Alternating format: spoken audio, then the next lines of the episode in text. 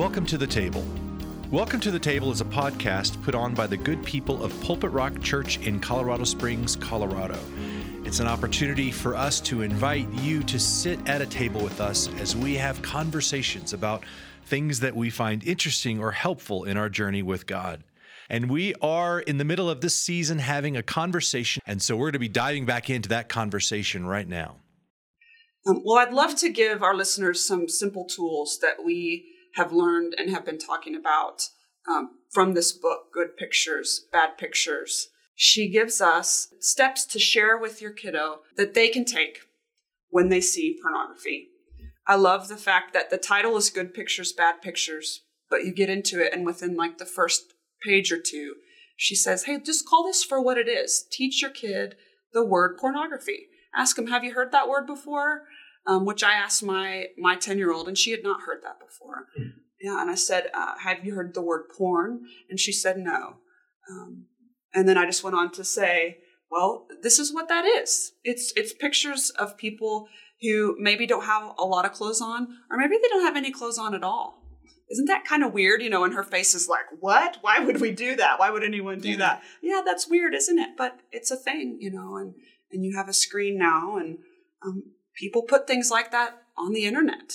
I've explained to my kids that we're going to have internet filters in our house. Well, why? Because it always, you know, those things are hard to manage, and oftentimes it'll block things that really don't need to be blocked. And I can go in and troubleshoot and allow specific websites, but they get so frustrated with that. And we've explained it to them. Well, it's the internet is like a highway of traffic and would we ever just let you wander out into the highway unprotected and just hope for the best?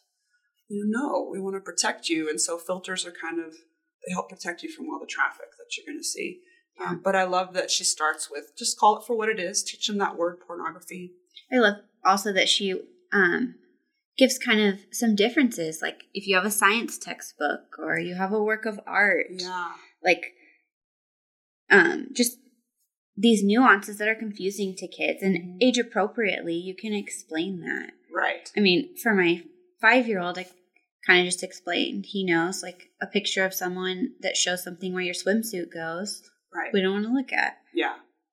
We can kind of leave it at that for now. Right. But then yeah it gets a little bit more confusing as you get yeah. older like well why are we looking at this statue mom? Yeah. Right is that porn? Well, yeah.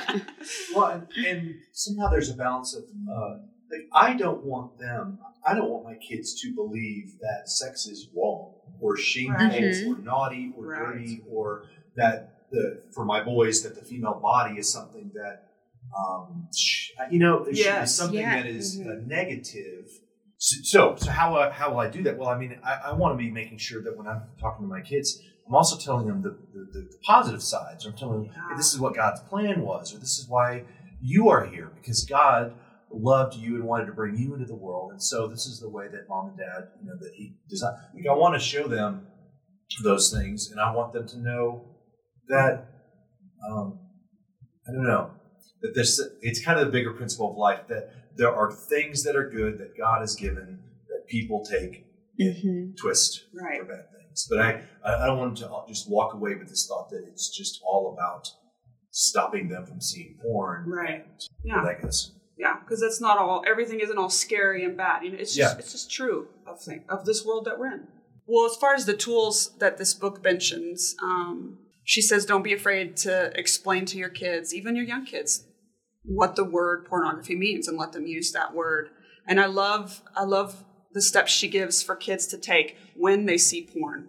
Um, it's pretty simple to tell our kids to say out loud, that's pornography, so mm that they recognize it and can vocalize it. And it kind of, um, I don't know, it takes the, the scary, isolated piece out of it. Just saying it out loud um, I think she says, hey, if you're around a lot of people, if if you're on the school bus and a kid shows you a screen, a picture of pornography, you know, you don't have to stand up and be like, that's pornography. But to even whisper, that's pornography. Like I know that's what that is. And name it. Yeah, just name it. Um, there's some power in that. And then uh, the next step is to look away or close the device. Um, and then the final step is to go tell an adult. Mm-hmm. Because this is it's it's something that a kid is going to be confused about um, be very curious about probably feel like they've done something wrong. And just to tell our kids hey when this happens just call it for what it is that's pornography. Look away and come tell me because you don't have to face those thoughts and feelings in your head alone. Let's face them together. Yeah. and then there's a few more steps as they get older. I mean those images imprint pretty easily to distract yourself. Mm-hmm. um, to make yourself think about something else, to give yourself the tools that break the power of pornography yeah. and the addictive qualities. Even just giving our kids the language of what an addiction is. What are the harmful things about pornography? Um, your brain is designed in certain ways that that's going to stick there, but we have a gracious God who's going to give us other things to think about, to break that hold in our minds. Yeah, she shares this really interesting um, piece on the thinking brain and the feeling brain. I thought that mm-hmm. was really fascinating. What did you think about that part, Denise? Yeah, I think I want to learn more about my thinking brain and my feeling brain and how they interact and just to give my kids again that vocabulary. Mm-hmm. Okay, so your feeling brain is going to feel all these things when you see that image, but use your thinking brain, name it as pornography, know that it has some harmful effects. I, I was thinking yeah. I just had one brain, but now I discovered maybe yeah. two. two. Uh, so, so feeling brain would be the this is not wrong. It's just how you feel. It's just how you're reacting. But thinking brain is is that more your but I have some control because my feelings don't drive my life. I, am able to make choices with my thinking. Is that kind of the right way that? She, that yeah, yeah, we, we heard her uh, use the analogy of let's say an ice cream truck pulls up into your neighborhood, which every kid, even us, can recall how exciting that is. Mm. The ice cream truck, you hear that you hear the tune, um, and it pulls up and stops on the other side of the street across from your house. And our feeling brain is very excited. That's the sound. I know that sound. We run and we find 50 cents in the house somewhere and we run outside, totally driven by our feelings of excitement and joy and, and whatever else. Um, but we need to engage our thinking brain because we have to cross the street to get to the ice cream truck.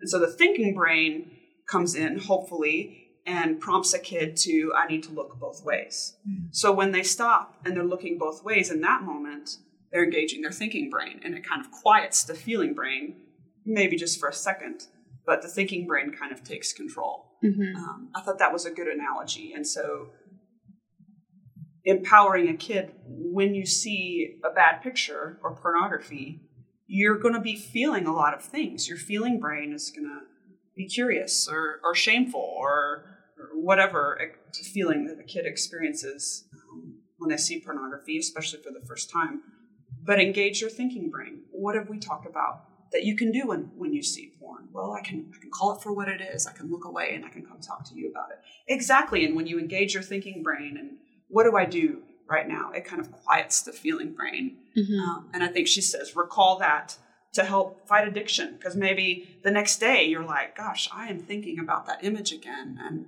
um, how important it is to tell our kids the longer you look at an image the kind of the deeper it is burned into your mind and you'll be able to recall it later. Mm-hmm. and your feeling brain is is going to probably take control and you're going to be thinking about all the feelings that you have related to that image. Um, but you can quiet that by engaging your thinking brain. Come talk to me about it you know? There's times that i can get wrapped up um, thinking about things mm-hmm. and just letting my feelings drive me. And that can be that could be a negative place to just stay and let yourself spiral down in. Like, come talk to someone. Come talk to me. Let's talk about it. Let's engage our thinking brains together. I really like that because I think it's something that we as parents, um, it takes us a long time to do, but we we go to shame as a as a quick response sometimes. Mm-hmm. oh, that's that, you're such a bad boy for doing that, or you mm-hmm. shouldn't have looked at that. And, um, and, and it's because we're afraid, and it's because we're trying to control the behavior. But um, there's a separation between things I feel or am tempted by and actions I take. Those are two different things. Yeah, and right. so I like it, it was something we used to say to our kids was, look, you will never get in trouble for something that you saw. Yeah. You will never get in trouble for something that one of your friends showed you. but you need to come and talk with us. Um, and, and even validating the feeling of, um, hey, it's okay that, that you wanted to see that. Yeah. Like when you saw that, you wanted to keep looking at that. I understand that. You know, Yeah. dad does too, right. because that's how God has kind of wired us.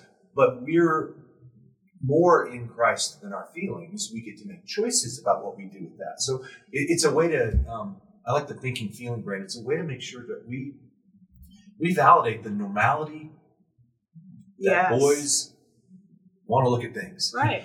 Uh, that's a normal thing, but we steward that. And I always like to go back to the passage of scripture that says, uh, "In your anger, do not sin." Mm. And I've used that so many times in my boys. It's it, it is okay that you're angry. It's it would be weird if you weren't angry about what your brother did, but how you react to that that's now going to be the sin. So. It's not a sin that you wanted to look at that. It's not a sin that um, it popped up on your screen. You didn't do anything Right. wrong Yeah. but the choice that you make after that that's um, that's where we get in trouble Yeah. That's good. You were talking about how you don't want to just focus on all the negative and the fear and the bad. Um, so that we basically teaching our kids like, hey, sex is really bad and it will hurt you and hurt your heart and you have to stay away from it. I think that we, my generation was kind of a victim of, of that mindset, Mhm. um, the purity culture that just erupted when I was a teenager. True love waits. Gosh, it was, we had purity rings that Somewhere in there. I had a purity ring. Um, these things are beautiful, and and I, I thank God for them in my life. They were helpful boundaries for me. Yeah.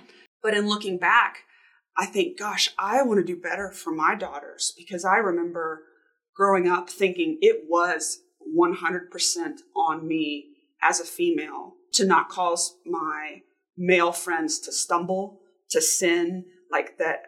I just thought this is on me. And then being raised in that culture, it was really interesting to then get married young, which I did. And then suddenly, like this switch is Yeah. supposed to flip. And now years of what I'd been taught should just go away, and now it's all freedom and good and excitement. Um, and I think any any uh, newlywed experiences that. But I just remember in, in my mind and heart, that was a really hard transition to make. And I think it was because I kind of only heard the bad stuff. Like I know, I know that that some of the messages I heard talked about what God created us for and the hopes that He has for us. But there was a lot of emphasis Yeah. on the bad things that will happen.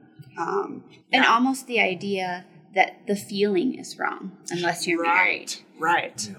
Like yeah, you shouldn't even have that level of attraction. So yes, Yeah. to be able to explain it's normal that you feel that way. That's a God-given desire.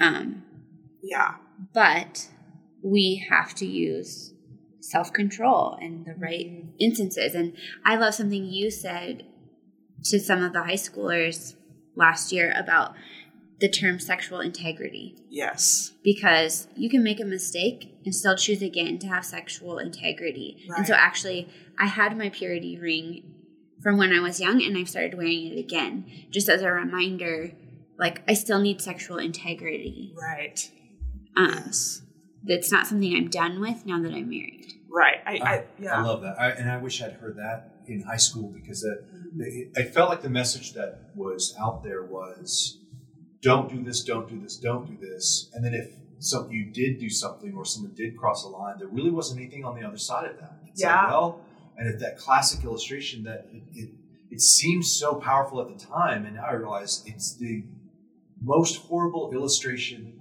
in the history of our universes of illustrations. and I know exactly And what you're about to say. where here's a rose. Oh. We're gonna pass this rose around the room. Everybody feel the rose. Isn't it pretty? And then people, you know, go around the youth Touch group, it, smell touching it. And then and then the rose would get back to the front, and the guy with you know now it's it's kind of been mushed and mangled a little bit. It's not very pretty. And he goes, "This this rose has lost its beauty. It's who wants this rose now?" And kind of the the thought was if you are going to be sexually active and, and outside of marriage and all these things that you're you're you're damaging who you are and i know what the heart was behind that but then there's that thought of well who will want that rose and i'm thinking well that's great as a scare tactic for me not to cross that line but what about this person who did Right. and then there's another layer to it where it felt like the rose was always the woman. Yeah. That was weird. always. And I remember uh, I heard uh, Matt Chandler one time was preaching, and he was telling this story about how bad that was. And he said, and the guy held up the rose and said, "Who wants that rose?" And he goes, I screamed out, Jesus does. He Oh. wants that rose. Oh, He it's was- so beautiful. And I was like, yes. Yeah. So uh, we can communicate just the, the negative and the fear. And we haven't always done it right, but Jessica I want to model that, hey, mom and I love each other. Or mom and I, when we have our door closed, you know, we're, Yeah. we're having time for us together or whatever, so that they, they see that this is a natural, healthy part of right. Instead of just that all of this is Yeah. wrong because there's no grace if, if they don't understand. Right. And, and the reality is, for many people listening to this, um, there there's a good percentage that your kids are going to make um, wrong choices with what they look at, with what they do with their bodies. And this goes back to what you were saying, Susie. It's not just about if, if the standard of parenting is did I control or manage their behavior, that's going to break you. But Yeah. if there's a heart there, Yeah. um, because God does want those roses. Yeah. And it's not just going to break us as parents, it's going to break our kids. Mm. You know, they're not going to they're not going to measure up. That's not fulfilling for their purpose to be to meet our all our expectations, you know.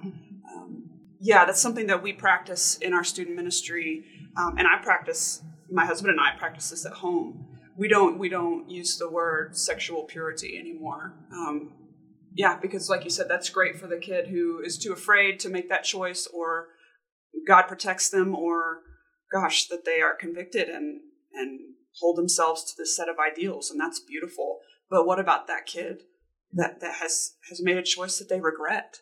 And I don't know what the percentage is, but I know there are a lot of teenagers like that sitting in our youth group, and I don't ever want to communicate to them, yeah, well, you, you that's too bad, you know. Yeah. You, you made that mistake, and now you're not pure. No one would ever say that. You're not pure if you have sex before marriage. But if we're always talking about sexual purity, being abstaining from sex, then the kid who's done it before is going to automatically think, well, I'm not pure.